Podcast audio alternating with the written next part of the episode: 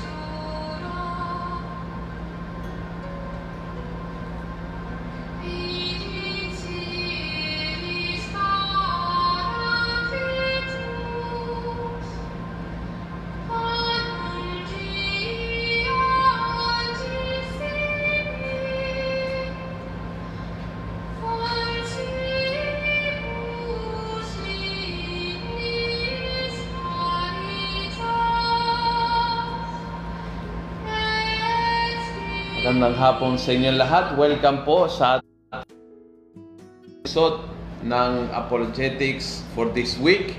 Uh, as we get ready for another very interesting uh, uh, topic ngayong hapon, una sa lahat, huwag makalimutan mag-share muna yung uh, yung video ito para sa ganon ang mga kaibigan nyo ay umpisa pala ay nakisabay sa ating kwentuhan. So, you know how to do it. Go to share and then uh, send in messenger. You can send all your group chats sa mga ka-ministry ninyo simbahan higit sa lahat.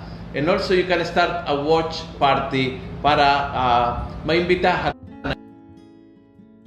malaman tungkol sa ating pananampalataya. No? So, uh, kindly share muna bago tayo magsimula. Bibigyan ko kayo ng sandali para gagawa nyo ngayon mismo yung pag-share uh, ng program na ito ngayon muna, ngayon mismo para uh, pag diretso na. And of course, when you say hello, huwag makalimutan sabihin kung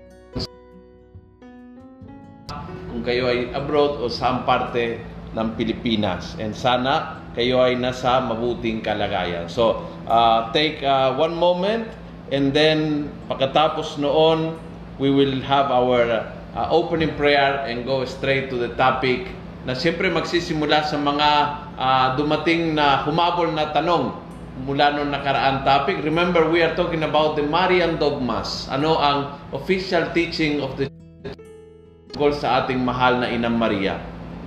Alright? And so, a little greetings muna. Uh, si Coren, sabi niya, Blessed Sunday afternoon po. Father Luciano, Father Abe, and Brother Edwin watching from Naga City. Good afternoon po. Kababayan. Kababayan. Okay. Si Polly naman watching from Las Piñas. Sabi ni Roy, magandang hapon po sa lahat. Ito from UP. Yan. Yeah, Roy Ermitanio. Yan. Oo. Our friend. Si Gracia watching from Batasan. Yan. Ah, dito lang yon. Naghahanap kasi kayo, Ah. Father, last time po Oo, ng representative eh. correct. Oo. Watching from Pampanga, si Camille Bonifacio. Ah, ito, watch, akala ko Iglesia ni Cristo dahil sa flag. Yung pala, watching from Italy. Yan. Oo, ayun, oh, Father. Oo, akala ko. Yeah. Oo. Alright, very good. Um, yan, good afternoon po sa inyong lahat. From Hong Kong, si Hans, watching from Hong Kong. Good afternoon po. Yan. Ah, sino pa po? Ayan, done sharing, sabi ni Coren, watching from Paranaque, si Linda.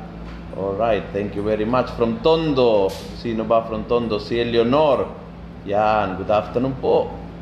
Thank you from Camarines Norte, si Erlinda. Yan. Saan ka sa Bicol? Ah, Kamsur po. Kamsur. Okay. Malapit Ah, kayo sa Binsons.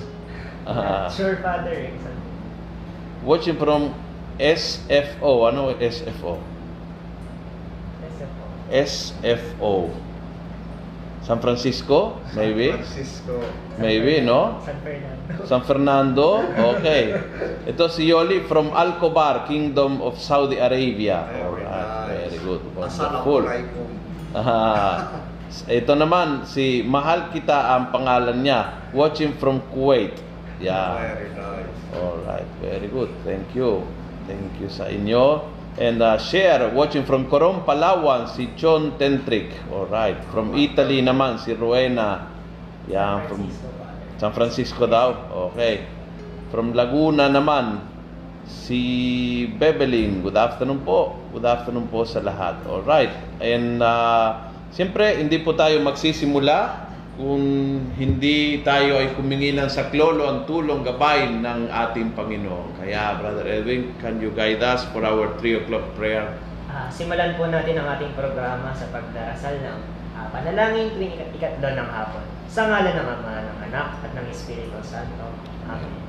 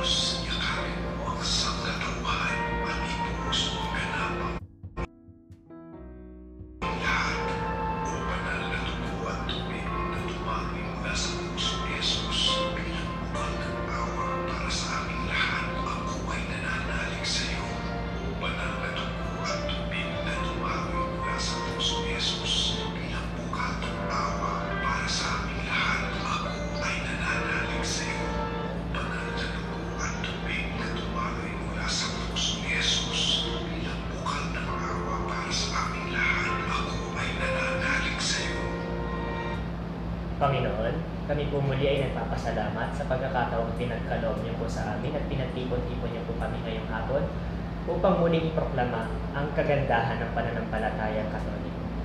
Panginoon, hinihiling po namin ng inyong awa na iabot niyo po ito sa amin sa panahon po ngayon ng pandemya. Hinihiling po namin na bigyan niyo po ng kagalingan at pag-asa ang mga nangangailangan. O Espiritu Santo, hinihingi namin ang inyong inspirasyon, Espiritu ng Nawa, tulungan mo kaming maging matagumpay ang misyong ito. Hinihiling din po namin ang panalangin ng aming mahal na ina. Mahal na ina, Inang Maria, tulungan niyo po kami sa hapong ito. Ito ay aming hinihiling sa matamis na pangalan ni Jesus. Amen. Amen. Sa ngalan ng Ama, ng Anak, at ng Espiritu Santo. Amen. Amen. Okay, muli, good afternoon. Good afternoon, Father. Welcome back. Good afternoon, Edwin. And uh, we have been discussing the dogmas uh, of Mama Mary, no? Marian dogmas of the church. We talk about the being Mother of God. We talk about uh, the Immaculate Conception. We talk about the Perpetual Virginity. Itong nakaraan uh, Sunday, no? And today we will talk about the Assumption of our Blessed Mother. But before that, may mga katanungan na humabol after the program. So, Edwin, So, Father Abel, ah, gaya po natin nakagawian, ito na po yung mga questions natin last week pa po, no? So, ang una pong katanungan from Brother Jerome Castaneda na masugid talaga nating taga-subaybay Father. Palagi ko po siyang nakikita na very busy sa pagko-comment at pagko-question. So, nangyari po ba ang consecration of Heart of Mary ang ang Russia? Layunin din po ba para labanan ang komunismo? Di po ba dapat i-consecrate din ang bansang China sa Immaculate Heart of Mary? Kailangan po natin i-consecrate o Immaculate Heart of Mary ang bansa natin. Okay. Unang-una po sa lahat, natutuon na isa sa mga ano yun, requirements no, ng mahal na Birhen no, na sa our, sa Fatima no, na kinakailangan i-consecrate no, ang Russia no, so that the the atheistic communism will be defeated. sapagkat isa kaya din sa reason no kung bakit nagpakita ang mahal na Birhen to warn the world no of the coming of of communism na alam naman natin na napakaraming bansa no including Poland, Hungary, mga very Catholic nations nagsuffer ng gusto no sa pamamagitan ng ng atheistic communism. Ngayon, pero ang sabi ng mahal na Birhen no, sa, sa mga bata ng Fatima at sa ating lahat, no, hindi tayo dapat matakot magtiwala sa Panginoon. Sabi niya at the end, my immaculate heart will triumph. The Holy Father will consecrate Russia to my immaculate heart and Russia shall be converted. Okay. Marami nagsasabi na until now, hindi pa daw ginagawa ng Santo Papa yung consecration na iyan. Ngunit pinaliwanag na sa atin ni St. John Paul the Great, St. John Paul II, tsaka ni Cardinal Ratzinger bago siya maging, maging uh, Pope Benedict XVI, that the consecration has been done. Way back 19, uh, March 1984, there was a synod of bishops know that the Holy Father, Pope John Paul II, ano, consecrated to the Immaculate Heart of Mary, the whole world, and the nation whose consecration you are expecting. Okay? Hindi niya din sinabing direktang Russia. Oo. Prerogative na ng Holy Father yun. Wala namang sinabi si Mama Mary kung anong formula ang gagamitin ng gagamitin ng Pope. Pero ang ito yung epekto noon. Right after that, few months after that, Mikhail Gorbachev no declared the glasnost and perestroika, no Mhm. saying that uh, Russia, uh, so the Soviet Union will dissolve. Mm-mm. And then pagkatapos niyan, they will they will they will be open no for for ano no for for for business no that uh, the communist uh, atheism will be will be abandoned. At yun Mhm. nga, the Berlin Wall collapsed no Mhm. at pa- yung, yung yung East and West Germany na dati hiwalay ngayon naging United Germany pagkatapos nakalaya yung mga bansang Catholics like Hungary, Poland, Mhm. mga yun Mhm. bumagsak yung atheistic communism. Ngayon, yung China ay, ano na, nagbukas sila. No? Nag, nagbukas sila. They were not as strict as before. Uh, policy pa rin yung kanilang pinatutupad.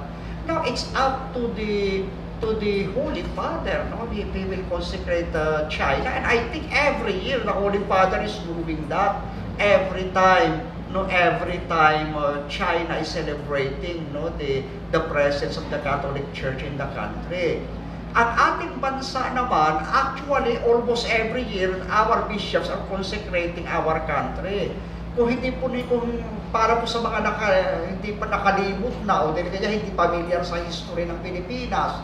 Way back 1985, ang Pilipinas ang kaisa-isang bansa na nag-celebrate ng 2000 birthday ni Mama Mary Mhm. sa Luneta with Cardinal Sin, with 4 million people present. Mhm. I was there.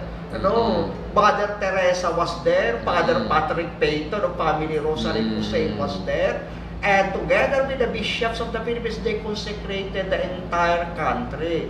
And according to, to many Marian theologians, sinasabi nila, hindi naging komunista ang Pilipinas because of that consecration Mhm. no, to the Immaculate Heart of Mary. Mhm. No, and at the same time, December 8 yun ang closing ng, inter, ng National Marian Year. By February 1986, the miracle of EDSA happened Mm. no, under the intercession of the Blessed Virgin Mary also. Mhm. So para po sa mga hindi nakakaalam, hindi lang po political yung event na iyon, hindi lang yung social event. Kasi nung inutos na bombahan, no, na, na inutusan yung, yung Colonel, Colonel Sotelo, no, later who became General Sotelo, at to bomb no, the, the Camp Crame and Camp Aguinaldo, paglipad ng mga Sikorsky helicopters, there were about uh, 12 Sikorsky helicopters with bombs. Pagdating nila sa taas, according to them, according to General Sotelo, no, he saw an image of a lady Mm. on top and said, please don't kill my people. They are my children. Look. And pagtingin niya daw doon sa tinuro ng babae, nakita niya a giant cross. Yung- Mhm. Yung, yung Ortigas and EDSA was forming a Mhm. giant cross filled with millions of people. And so instead of bombing, they defected. No, they went down. At kaya, hindi lang natin alam, the Blessed Virgin Mary is working no, in our history. And we also know na nagapi yung atheistic communism, yung, ra, yung Russia na was converted from communism into a free country because of St. John Paul II na ang motto ay Totus Tuus Maria. Very, ano yan, very important. Kaya nga, kaya nga siya the Great. Tatlong papa lang yung the Great. No, Pope Leo the Great because tinalo niya yung barbarian si Attila na sumasalakay sa Rome. Mhm. Saint Leo the Great, he converted the barbarians of Europe. At John Paul the Great because he defeated the atheistic communism in Eastern Europe. So kaya dahil dyan, no, yan ang dahilan kung bakit tinatawag siyang the Great. Because she, he is the fulfillment of the prophecy na siya ang Pope na nag-consecrate Russia to the Immaculate Heart of the Blessed Virgin Mary. Wow. Instant goosebumps, Father Alvin. Uh, baka po mag-react sa atin yung mga revisionist pa. Oh, well, there are always revisionists. We cannot, uh, pero at the same time, truth will prevail. Yes. Yes. For people who will study history, then, hindi tayo nagsisinungaling. Mhm. Talagang these events had happened in connection with that. And, and in fact, sabi ka, even the Time Magazine, even Ronald Reagan, Mhm. and Margaret Thatcher said that on the political sphere, Soviet Union was defeated by NATO forces led by Ronald Reagan and Margaret Thatcher. So that's why they are honored. But on the spiritual sphere, the Soviet Union was defeated by Saint John Paul II because he is the first pope from communist area. But so they cannot deny him entrance in Poland. And when they were in Poland, millions of people, 2 million people during the papal mass chanting, We want God! We want God! That is an insult and a slap to atheistic communism. Read the history of John Paul II. I will I can lend you the books. Thank you for that, Father. So, Father, next question po. Ah, Father, sila Our Lady of Lourdes, Our Lady of Fatima, Our Lady of Lanaval, Our Lady of Manawag, Perpetual Help, ay iisa lang po ba na si Mother Mary? This is question, this is a question from Sister Cathy. Ah, Yes, of course, isa lang po si Mama Mary. Yun pong ano, yun pong mga titles na yan, they are titles, unang-una they are titles dahil si Mama Mary nagpakita sa lugar na yun. Kaya Our Lady of Fatima, Our Lady of Lourdes, dahil sa Lourdes, uh, France. Mhm. No? Lourdes, uh, France, no? sa Maseville, Grot of the Maseville. Ngayon, ay, pero bukod dun sa, mga, sa may mga iba pang lugar, na hindi man magpakita ang mahal na Birhen, mahal na mahal siya sa lugar na yun. So, they declare Mama Mary as the queen of that place. Mhm. Like po, ang tawag sa mahal na Birhen, ina ng Peña Francia. Oo. Eh, kasi mahal siya ng buong Bicolania. Mhm. She's declared the queen of the Bicol of the Bicol region. No, Our Lady of Manawag. Mhm. Dahil dahil yung mga tao ng Manawag para sa kanila nanay at reyna nila no ang mahal na Birhen Maria. So bagamat maraming mga titulo, but yan ay isang persona, isang tao na ang mga iba kundi ang mahal na Birhen. Father, may tanong dito si Roy. Sabi niya, Father Abe, mayroon na kaya na-publish na compilation ah, ng Modern Marian Miracles na nabanggit niyo kasamang EDSA? Well, I don't know exactly, but when I was a seminarian, Mhm. I already read, for instance, one of the prolific writers on the on the on the on the Marian miracles, who was a former ambassador to the Vatican, Howard QD. Mhm. He has written a lot, no, uh, about about the Marian miracles and also the miracle of Edsa. But another, the most famous one is the book on people power by the by the great, the very famous uh, uh, Father James Reuter, Aha. na- which he compiled. Because in that book, the testimony of General Sotelo and then of Cardinal Sin, Mhm. and uh, uh, the young Sok Villegas, at that Mhm. time a priest, still a priest, Still now. Archbishop Sok Villegas, and many others were collected, even June Kitley, they were collected and they reflected no about it not only on the political and social aspect but also on the spiritual. Spiritual. Yeah. What is the title, Father? Do you remember that one? Well, I have to research on it, no, because it's a very old book, you know, yeah. But uh, but it was very famous when I was a seminarian. So I will research on it. I I, I can share uh, next Uh-huh. week. Okay. Thank you, Father. So this will be probably be the last question po na related po sa last week po natin. Uh, is Lady of Manawag worldwide known like Our Lady of Fatima, Guadalupe, and Lourdes? No, Sister Tessie. Uh, well, most probably not as famous as Lourdes and as Fatima because the, yeah, Guadalupe, Lourdes and Fatima and La Salette are very, very famous. Okay, and and millions of people, no, about 20 million people are going in pilgrimage to these places, no, especially Fatima and, Lou- and Lourdes.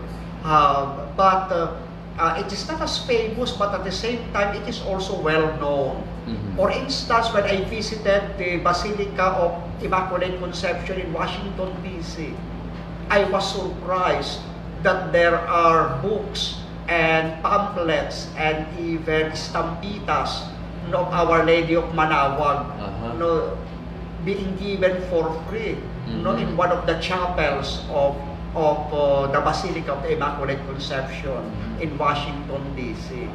So, you know, Filipinos are everywhere. Yes. Yeah. They bring the devotions. Yeah, we no? bring the devotion. Yes, yes. Uh, Father, one, one more question before we go to the last question that introduced our topic of the Assumption. No? I think you, you mentioned this before passing by. Uh, the question is uh, Is the title Mediatrix of Grace accepted by the Church? And what's the story behind the objections, if there is any? Okay, well, first and foremost po, no, kagaya ng pinaliwanag natin last week, we have to separate the the doctrine na mediatrix of all graces from the apparition of Lipa. Okay. So yung apparition of Lipa, there is already a final decision of the Holy See of the Vatican on that. So we consider that certain because you know, our bishops tried to revive the matter, but but the the Vatican, the the Congregation for the Doctrine of the Faith, you know, decided that the matter is closed. We have to respect that. You know, we obey that. Okay. But as regards the doctrine mediatrix of all graces, that is a doctrine of the church that is expressed in, for instance, read the encyclical of of John Paul II, the Redemptoris Mater. It is well explained there and also in the in the last chapter of the Lumen Gentium of the Vatican II. Now, ang objections ng mga Protestants is that according to 1 Timothy chapter 2 verse verse uh, 4, Jesus is the only mediator between God and man. So to call Mary mediatrix, a woman mediator, Mm-mm. is an insult to Jesus Christ who is the only mediator Mhm. between God and man. That is a divine title of Jesus. Now, how do we answer that? The term mediatrix is not a lady mediator. Mm-mm. Okay? It only means that she's the medium, the instrument used by God to give all the graces. Because what she conceived, ang, ang dinala ng mahal na birhen sa kanyang sinapupunan ay ang Panginoong Heso Kristo na He is God. Ibig sabihin, sa kanya siya nagpinagmumulan ng lahat ng grasya. Kaya yung lahat ng grasya na tinatanggap natin ngayon, it passed through Mary. Mhm. Because they came from Jesus and Jesus passed through Mary. Mhm. So halimbawa, we have the Word of God, we have the Bible. Okay, yan ay effect ng preaching din ng ministry ni Jesus. Okay, so we have the Holy Eucharist because Mary intervened to Jesus and prayed to Him, interceded for Him to do His first miracle. And so that is the reason why His ministry, the giving of the sacraments, no, and the establishment of the church, lahat yan ay epekto ng bunga ng pagsisilang ng mahal na Birheng Maria sa ating Panginoong Yeso Kristo. Kaya si Maria ang vessel ng grasya ng Diyos dahil siya yung nagdala sa sinapupunan, ang dinaanan ng Diyos. Siya ang gate of heaven, ika nga. Siya yung dinaanan ni Kristong ating manunupos na nagdulot sa atin ang lahat ng grasya. Kaya mahalaga ang mahal na Birhen. So yun ang ibig sabihin natin ng mediatrix of all graces. Mary is intercessor and at the same time, siya ang nagdala sa Panginoon na nagdulot ng lahat ng biyaya sa atin. Father, is it related to the principle of axiom ni St. Thomas Aquinas po na uh, when the thing when the thing is nearer to the principle, the more it receives the operation of that principle. Yes. Okay. So, mas siguro mas maiintindihan nila instead na yung mas mahabang phrase na yan, yung everything has a cause. Mhm. Okay. No? Lahat ng bagay may pinagmulan. Okay, bakit ba may kaligtasan? Bakit may salita ng Diyos? Bakit may banal na misa? Bakit may binyag? Bakit may Santa Iglesia? Lahat yan ay bunga ng presensya ni Kristo dito sa lupa.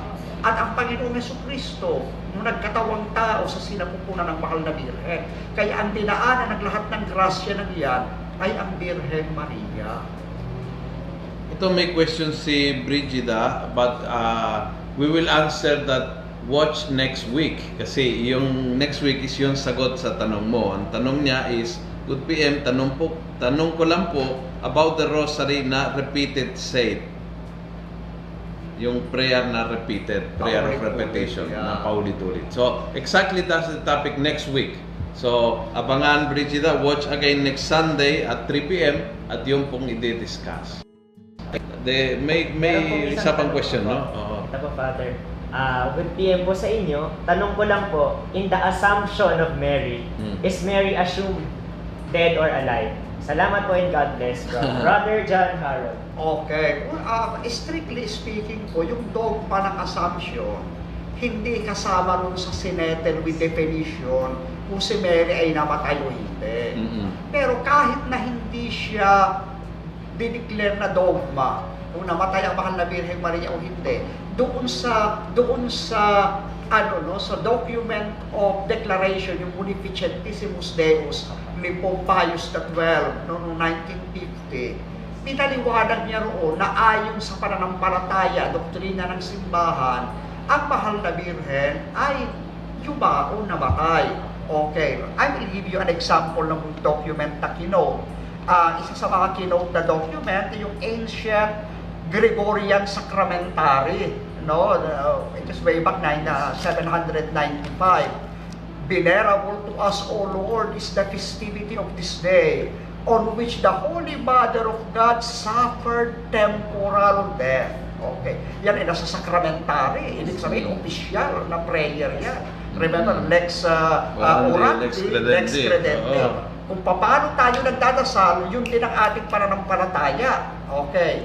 And kinote din ni Pope Pius XII, no, na sa Venerable Pope Pius XII, na eh, yung yung statement ni Saint Gregory of Tours na ito yung ano ito so, sikat itong quotation na ito dahil ah, lagi ito kinikwento sa atin ng ating mga magulang mula pagkabata. Ito ay nasa pasyon pang Tama. pasyon mahal no? The apostles took up her body on a bier and placed it in a tomb and they guarded it expecting the Lord to come. And behold again the Lord stood body having been received, he commanded that it be taken in a cloud into paradise. Mhm. Okay, so nasa tradisyon nga yan ng simbahan na ang nabal, na mahal na birhen pumanaw.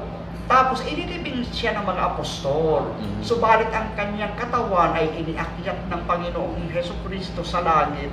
No? Kaya she entered heaven, body and soul together. So Father, uh, may tanong ako Father, kasi related po sa assumption. Baka po kasi isipin nila, yung assumption po ay gawa-gawa lang ng Catholic Church. Aside from Mother Mary po, are there any instances in the Bible na may assumption po na nangyari, Father? Ah, yes, actually, no, yung, yung assumption of the Blessed Virgin Mary is already foreshadowed. Prepare na yan ng, ng Diyos Ama sa lumang tipan pa lang. And in fact, yung kahit na sa lumang tipan pa lang, ay naniniwala na yung bayan ng Diyos na kapag ikaw ay tapat sa Diyos, iaakyat ka sa langit. Mm. Kaluluwa at katawan po. Kaluluwa at katawan, merong exemptions. No? Hindi naman lahat ginanon agad. Iniakyat agad. Si, si Moises, yung katawan niya, no, uh, inilibing. Inilibing. Si ni Abraham, ganun Mm. din. But there are some special cases. Alam naman natin na mahal na birin, special Yes, case. Father. Kasi siya ang most beloved. No, siya yung siya yung, yung highly favored of God. Pakibasa itong Genesis chapter 5 verse 24. Okay. Ah, Genesis ah, 5.24, ito po ay ating mababasa. At lumakad si Enoch nakasama ng Diyos, at di siya nasumpungan sapagkat kinuha ng Diyos. Okay. So actually si Enoch, nawala na lang. At sabi ng banal na kasulatan, iniakyat siya sa langit. Kaya yun, nandun yung, nandun yung, nandun na kaagad yung paniniwala na, na God can do it. No, and He can give it to His special people na itinalaga niya para doon na maiaakyat niya sa langit, hindi lamang ang kaluluwa, kasama ang katawan. Okay. At yan ay pinatutunayan niya ng Hebrew 11.5. Hebrew 11. At habang hinahanap po yung Hebrew 11.5, yan po yung debate ng mga Pariseo at mga Saduceo. Mm-mm. Ang mga Saduceo hindi naniniwala na may resurrection of the dead, may resurrection of the body. Pero yung mga Pariseo, no, naniniwala sila. Kasi ka, because they believe in the Mosaic uh, writings. No? Mhm. They believe in the writings of the prophets. Hebreo 11.5, ito po ang ating mababasa.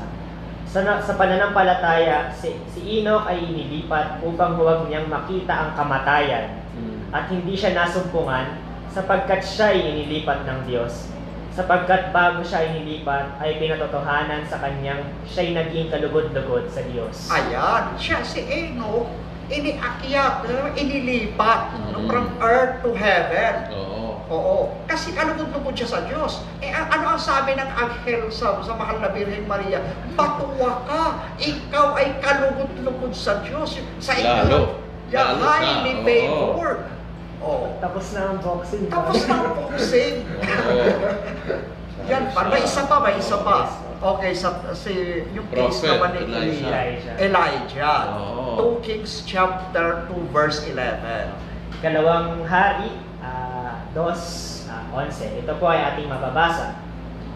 At nangyari, samantalang sila'y nagpapatuloy at nagsasalitaan na, na, na, na narito, napakita ang isang karong apoy at mga kabayang apoy na naghiwalay sa kanilang kapwa. At si Elias ay sumampa sa langit sa pamamagitan ng isang ipo-ipo. Okay. So yan naman, mas yung description ay ano no, malinaw kasi may witness eh. Nandun si Mm. Prophet Elisha, Oo. si Eliseo. Okay, Elias at Eliseo yung Oo. kanyang estudyante. Okay. Uh, pagkatapos yan, ay may nakakita, no? Iniact siya sa karwahing apoy, tulad ng ipo-ipo. So it is also possible Mm. Ah, na ang isang, ang isang banal na tao, bakit gano'n ba kabanal sa Elias? Sapagkat nung ang buong Israel sumamba kay Baal, la pati mga pare ng Israel sumamba kay Baal, siya ang kaisa-isang na natiling tapat. Oo. At pagkatapos noon, naghamunan pa sila kung sino yung makapagpapababa ng apoy sa langit. Oh. Eh, si Elias ang nakapagpaapoy no, ng, ng offering. Eh, Di ba? So, ibig sabihin, ay kapag tapat ka sa Panginoon, Nangyari. Oo. ay Nangyari before. Ka sa, sa, Oo. sa kalangitan. Eh, alam naman natin na yun, yung mga apostol ng takbuhan, nung ipinako si Kristo sa krus, ah, sino ang nandoon?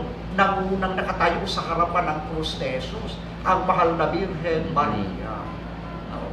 Kaya the most faithful one, the first Christian believer, and the most faithful servant of God, the handmaiden of the Lord, the highly favored, was also taken up to heaven.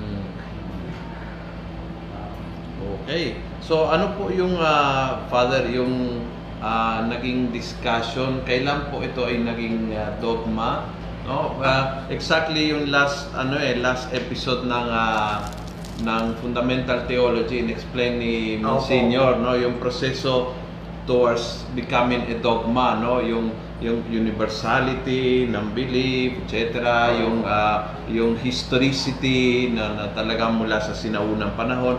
So, this one kailan po naging dogma? Ah, ito po ay naging dogma way back 1950. Mhm. Ah, ang Papa po noon si Pope Pius XII, no, ang tawag sa kanya is the angelic ah, pastor, no, angelic shepherd, uh, na pa, eh, dahil talagang na, uh, very holy po. No, ang ang katatapos lang ng gera, 'di ba? Uh, 1944, 1945, no, ilang taon lang, no, mga mga 5 or 6 years lang na natapos yung digmaan. So yung, yung napakadami, milyong-milyong tao ang patay. No, sabi ni, ni, ni, ni St. John, ni, ni, ni Venerable Pius XII, sabi niya, yung katawan ng tao ay para bang wala ng halaga, na gano'n na lang, no, kung patayin. Oo, no, no, oo. Ng, ng, ng mga Parang diktador. mura ang, ano, ang buhay. Parang Ang ano, buhay, oo. naging walang saysay para sa Mm. mata ng marami. Mhm. Kaya gusto niyang ituro sa mga tao yung sacredness of the human body and of Mhm. human life. No, kaya tin nagpadala siya ng sulat sa lahat ng mga bishops all over the world. Saying na if it is opportune, kung panahon na ba, na, na ideklarang dogma ng pananampalataya yung assumption of the Blessed Virgin Mary. At sabi ni Pope Pius XII, almost everybody, Unanimous. all the bishops, all the abbots of the monasteries, all the rectors of the semin- of, of seminaries, and the, the, the theologians gave a favorable response. Mhm. So sabi niya, the sensus fidei is solid, Mhm. and so therefore it is now opportune. Now, napakahalaga po ng declaration na iyan, sapagat way back the 1950s, marahil meron pa kayong hindi napapansin, the 1950s, pagkatapos magpatayan ng mga tao sa World War II, merong isang ginamit si Satan para wasakin ang dangal ng katawan ng tao. Ano yan? The Playboy magazine started releasing Mm. its first uh, Mhm. copies. Mhm. No? So, pa- para sa kanila, the human body is also very beautiful and very nice. Mhm. But for, for pleasure. For sale. Oo. Yes, oo. For sale. Distortion of the human Oo. Samantalang ang simbahan naman natin, he said, no, ang katawan natin is not just for pleasure, it's for the glory of God. It belongs not only here on earth, but for heavenly glory. And therefore, we must not look at our body for pleasure, no for in pornography or in prostitution, but we must use our body for goodness, for love, for charity, and to be with God forever. Kaya ngayon, bakit ba tayo nilikha ng Diyos? No, to know Him, to love Him, to serve Him, and to be with Him forever.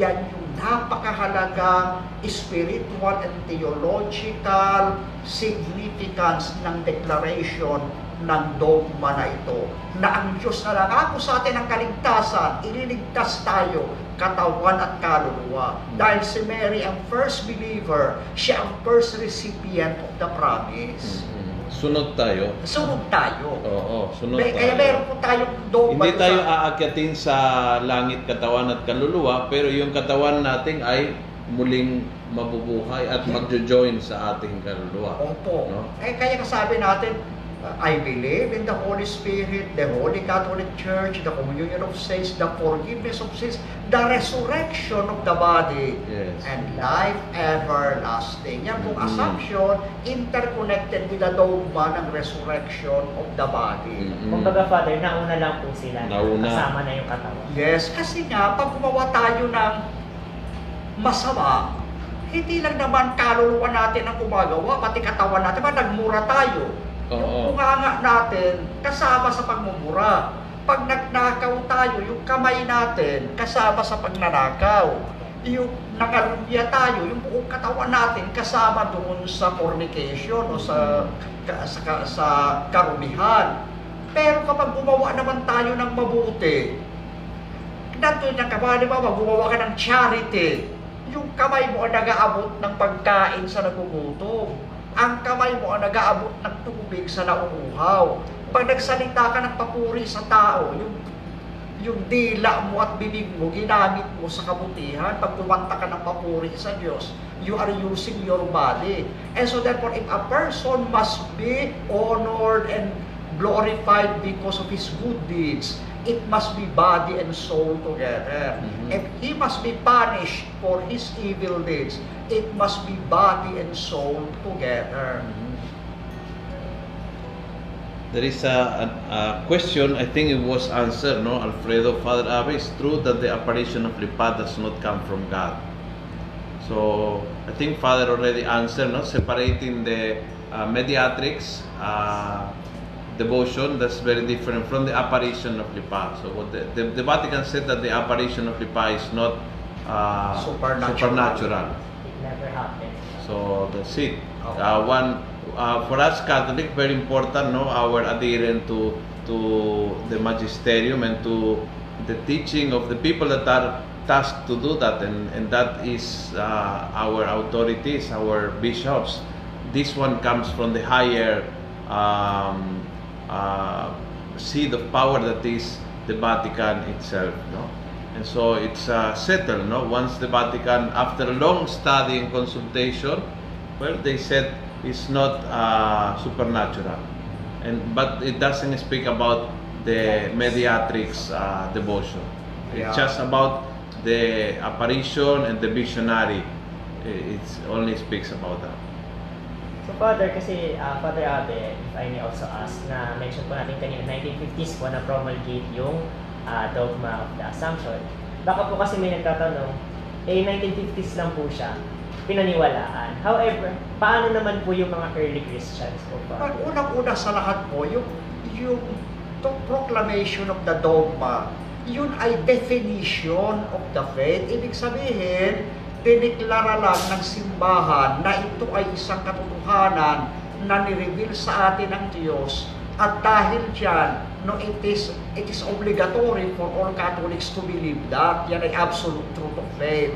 Pero hindi nangangahulugan na yung paniniwala natin sa Assumption of Mary naganap lang noong 1950. Kasi nga, yung mga quotation ko nga sa inyo, yung isa, no, nagmula pa noong 700, uh, 8th century, meron nagmula ng 6th century, no, at So higit it's sa lahat, historical Yeah. devotion. panahon pa ng mga apostol, pinapaniwalaan na yan until now. Mm. Kaya ang sabi ko nga sa inyo, yan yung yan yung proclamation ng dogma, pero may biblical foundation yan. Mm. Ano yung biblical foundation natin ng Assumption of the Blessed Virgin Mary?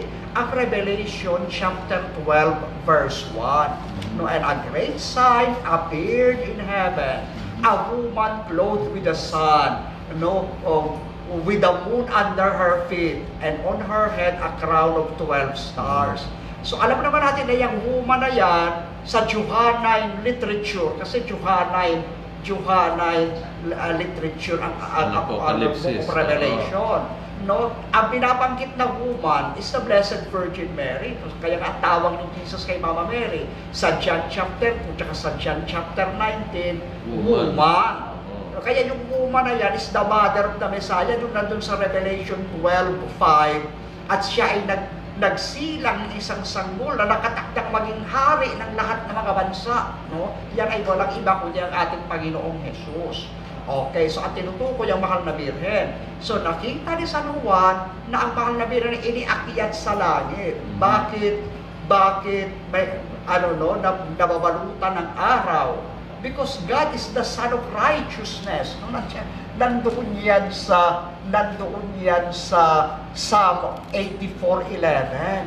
No, God is the Son of Righteousness. Sa lumang tipan pa lang, kapag ikaw ay nagniningning, yung mga taong banal, they are shining like the sun. No, meron, meron pa nga, meron pa nga saying, no, those who teach people in righteousness shall shine like the stars in the sky, no, for all eternity. Matthew 13, 43. Like Oh. Moses, no? Like Moses. Like Moses, nung People nakausap had to niya. cover, it was too shining ang kanyang Opo. mukha, no? Ang kanyang itsura. Oo. At lagi natin tatandaan, si Mama Mary is closer than Moses to God Mm. dahil hindi niya lang nakausap ang Diyos.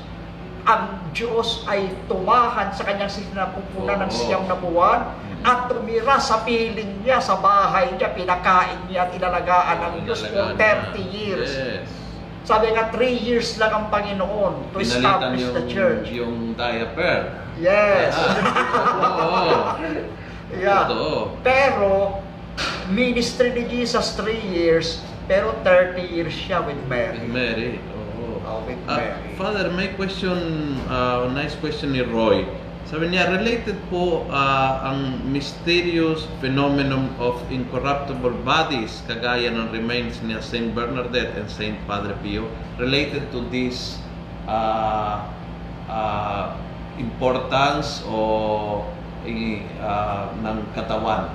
Yes, that's very true. Mm-mm. Kasi yan, yung miracle ng, in, ng incorruption ng mga santo, it signifies na kapag ang isang tao ay nabuhay sa kabanalan, isa sa mga gifts na binibigay ng Panginoon ay ang incorruption. Mhm.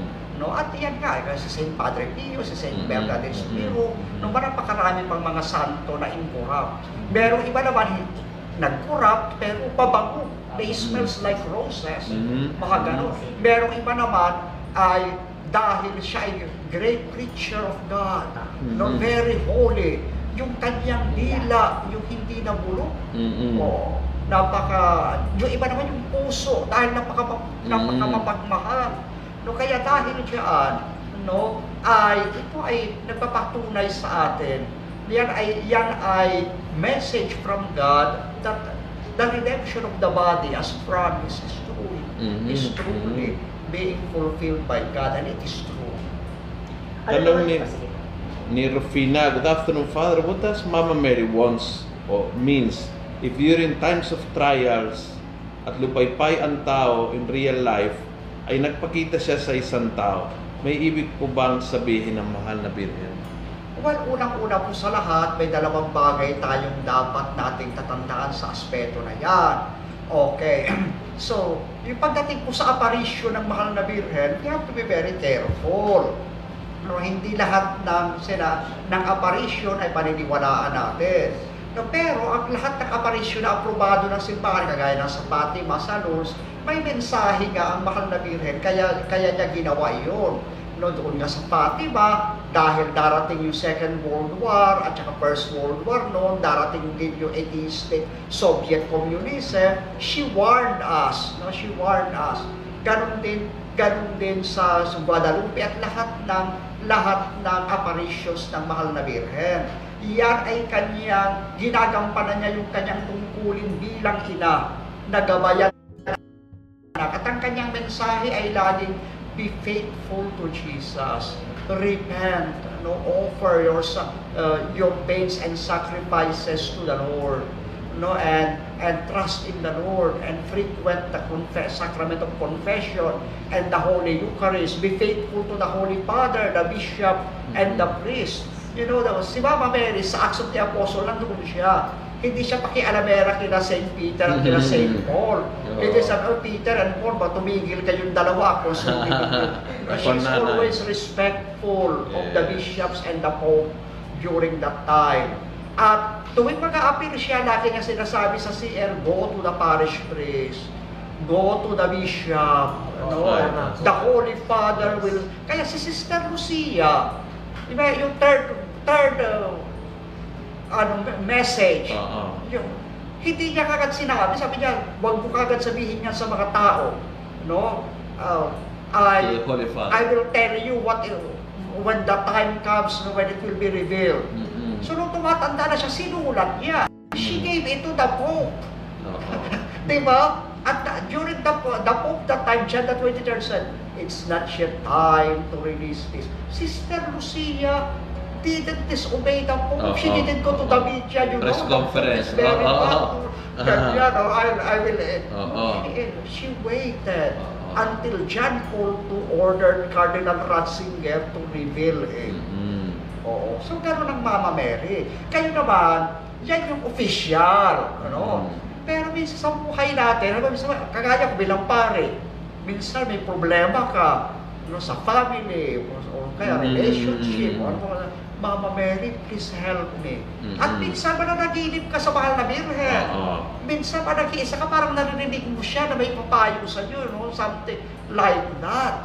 Uh, Okay, so those are not Personal, apparitions. oo. Oo, yun ay personal. Oo. No, between you. Oo. Yes.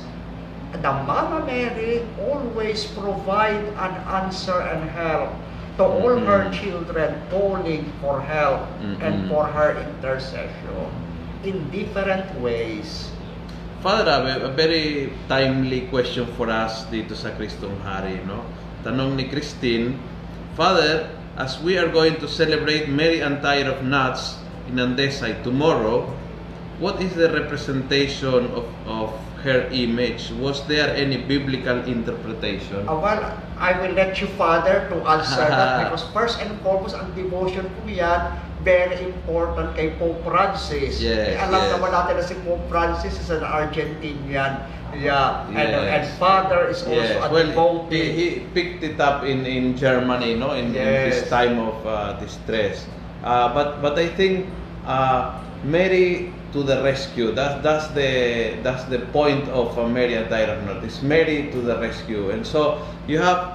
Uh, f- for me, there, there are many passages, but it comes to me the wedding at Cana, no, the uh, family problem. Kasi somehow uh, Mary Antire was somehow uh, revealed to Amanda was having a lot of family problems. No, he was about to divorce. Um, the marriage could not really get well together. No, and uh, and he received the revelation of this image of Mary helping him to untie these knots na talagang hindi niya kaya, no? And uh, for me, that image is the, the image of Mary uh, in Cana in Galilee, no? Mary that perceives the problem even before you tell the problem, and Mary that goes to help you untie the problem, and no other way, hindi, hindi niya gagawin sa kanyang paraan, kundi sabihin niya, do whatever He tells you. Always bring in, directing you to Jesus, no? I think that image of, of uh, Mary in, in, uh, in Cana is a powerful action of Mary untying problems, no? Napakaganda po. Yun nga, ang buhay natin, lahat naman tayo nagkakaproblema. Minsan, pag marami tayong problema o malaki ang problema natin, buhol-buhol ang buhay natin. Pero sa pamamagitan ng mahal na Birhen, sinasabihan niya tayo na huwag kang matakot. Magtiwala ka sa Panginoon. Sabi nga ni Father, do whatever He tells you. Know, lumapit ka sa Panginoong Yesus at sundin mo ang kanyang kalooban. No, at, at anuman ang kadiliman sa ating buhay, anuman yung mga buhol sa ating buhay, ay luluwag sa pamamagitan ng, pag, ng ating Panginoong Jesus sa panalangin ng mahal na Birheng Maria. So very beautiful talaga. Father, another uh, question, another uh, great apparition of uh, uh, that created some controversy. No, so tanong ni Rayman, what is now the official stand uh, of the church on Medjugorje? uh, ang Medjugorje is na the Pope just told last year or two, even two years ago na he created a theological commission to study Medjugorje, the Medjugorje, ano, sa, sa iba, no, na Medjugorje. Pero, he doesn't, he doesn't, ano pa, he doesn't release yet the final findings. Mhm. Okay. So it means that the Holy Father is taking time. Kagaya ng paliwanag ni Father Lucio noong nakaraan, na ang simbahan hindi basta-basta nagdidesisyon. Mm. Sometimes it will take years Mm. because he has to study everything scientifically, no, uh, medically, no, the seers must be studied even by doctors and even psychiatrists Psychiatrists. like that and then Theologians, the the theologians, message, no? yes. So kaya ang bagay na iyan, ang Medjugorje po ay hindi, wala pang wala pang final Wala pang decision. final. We are awaiting. And so, ba't hindi naman masama doon magpunta roon para magdasal ng Oo, rosary? oo. Kahit naman sa lipa, hindi naman masama, Correct, masama magpunta correct, ng yes. lipa para magdasal ng rosary. Correct, correct. Yes. Uh, Father, tanong ni Leonor, ano nga po ang third message ni Mama Mary in Ah. Fatima? The third message of Mama Mary. Well, it's already revealed. the third message of the Blessed Virgin Mary is that sabi ni Sister Lucia na I saw an image no of of a young uh, bishop no walk dressed in white no walking no on a valley full of crosses and dead bodies. Okay. At pagkatapos sabi niya ganyan ay binaril yung yung bishop na yan and he fell to the ground. Okay. Kayon ang sab ang sabi ng ano no ang sabi ni St. John Paul II I am that white bishop because remember that John Paul II Mm. was assassinated was shot by Ali Asha Mm-mm. noon May 13, 1981 fiesta ng Our Lady of Yes. Fatima and he was almost dead but according to the there was a miracle when when the bullet was about some millimeters only Mhm. from his heart Mhm. suddenly you know, it changed direction Mm-mm. and the Saint John Paul II is saying there was a hand that moved the bullet Mm-mm. to prevent me uh, Mhm. from death and Our Lady. And he took that bullet and he gave it to Our Lady of Fatima as a gift, as a manifestation of his love for the protection. And it's so beautiful that when they put the bullet on top of the crown of the Blessed Virgin Mary, it fits perfectly. Mm-mm. Okay, he said, and so that's why, according to, to Cardinal Ratzinger, because he was the one ordered by John Paul II to explain the third secret, that walk no, on the valley of the crosses signifies the sufferings of the church during communist persecutions. Mhm. That many people died, many had suffered, many bishops and priests and lay people Mhm. were martyred, and even the Pope they tried to assassinate. But despite the the power of evil, the hand of God, the, the, the, the miracle of God, the presence of God will defeat evil and the church will rise you know, from, from the valley of darkness you know, into His marvelous light. Very Oh. nice. Very, very nice. Well, sakto tayo, alas 4. Ang bilis ng panahon, ano? Oo. And, uh, but we, we have some questions that we will already pick up in our next uh, session because they are related, no? So, uh, maganda po ito. Uh, na-discuss po natin yung uh, official uh, teachings, what is called dogma of the church tungkol kay Mama Mary. At ito po yung uh, pinaniniwalaan. Ito'y kasama sa deposit of our faith bilang Catholic. This is what we believe. No?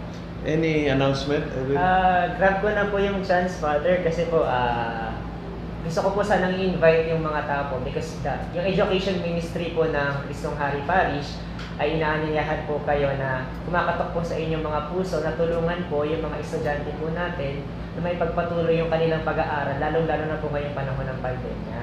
Kasi po karamihan po sa kanila ay ah, nahihirapan po na maka-access sa technology, sa gadgets, sa internet. So, ang layunin po ng programa po ito ay tulungan po sila mabigyan ng gadget at ng internet connection po.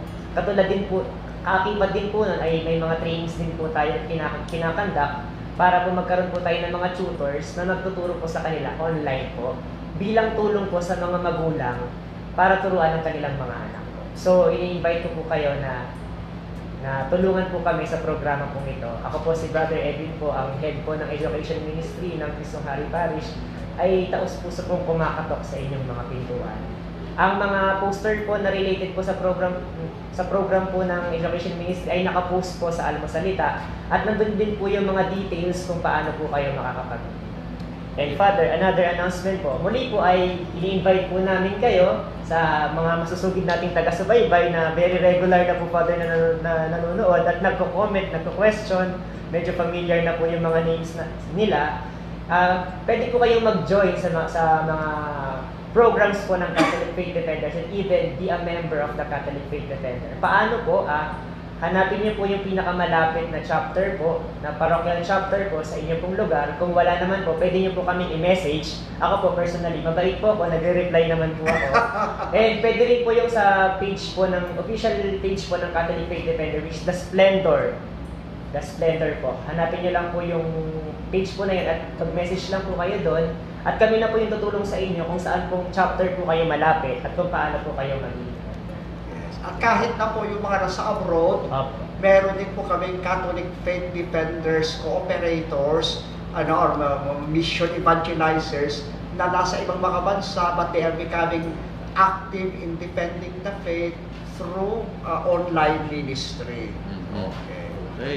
And final invitation, tomorrow, tulad po ng sinabi ni Christine, is ah, kapistahan ni Inandes ay what we call Maria Tagakalag ng mga buhol ng buhay. So, you are free to join us online. We have two masses, one at 6.30 in the morning to be celebrated by our Bishop, Roberto Gaa, and one in the evening dito po sa ating parokya at 6 p.m. So 6.30 a.m. and 6 p.m. And for those from Kristong Hari, iikot po si Mama 5 ng umaga magpro-prosesyon, nakakaibang prosesyon kasi hindi kayo kasali. Siya, siya lang ang maglalakad Yes. Oo, para mag-abot ang kanyang blessing sa bawat tahanan po dito ng aming parokya. With that note, uh, I invite you to, let's end praying together one Hail Mary. Hail Mary, full of grace, the Lord is with you. Blessed are you among women, and blessed is the fruit of your womb, Jesus. Holy Mary, Mother of God, pray for us sinners, now and at the hour of our death. Amen. Father, the Son, and the Holy Spirit. Amen. Amen. Thank you, thank you, Father. Thank you, Edwin. Salamat po and good afternoon. God bless po.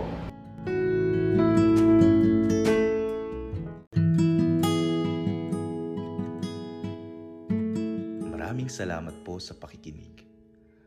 Huwag niyo pong kalimutang i-click ang follow button sa podcast channel na ito upang matunghayan pa ang iba't ibang episode ng Almo Collabs. Maaari niyo rin pong i-like ang Facebook page ng Almosalita para makita pa ang ibang mga content katulad nito. Maraming salamat po sa pagiging mga cyber missionaries mga kaalmosalita and together, let's make the Word of God viral every day and everywhere.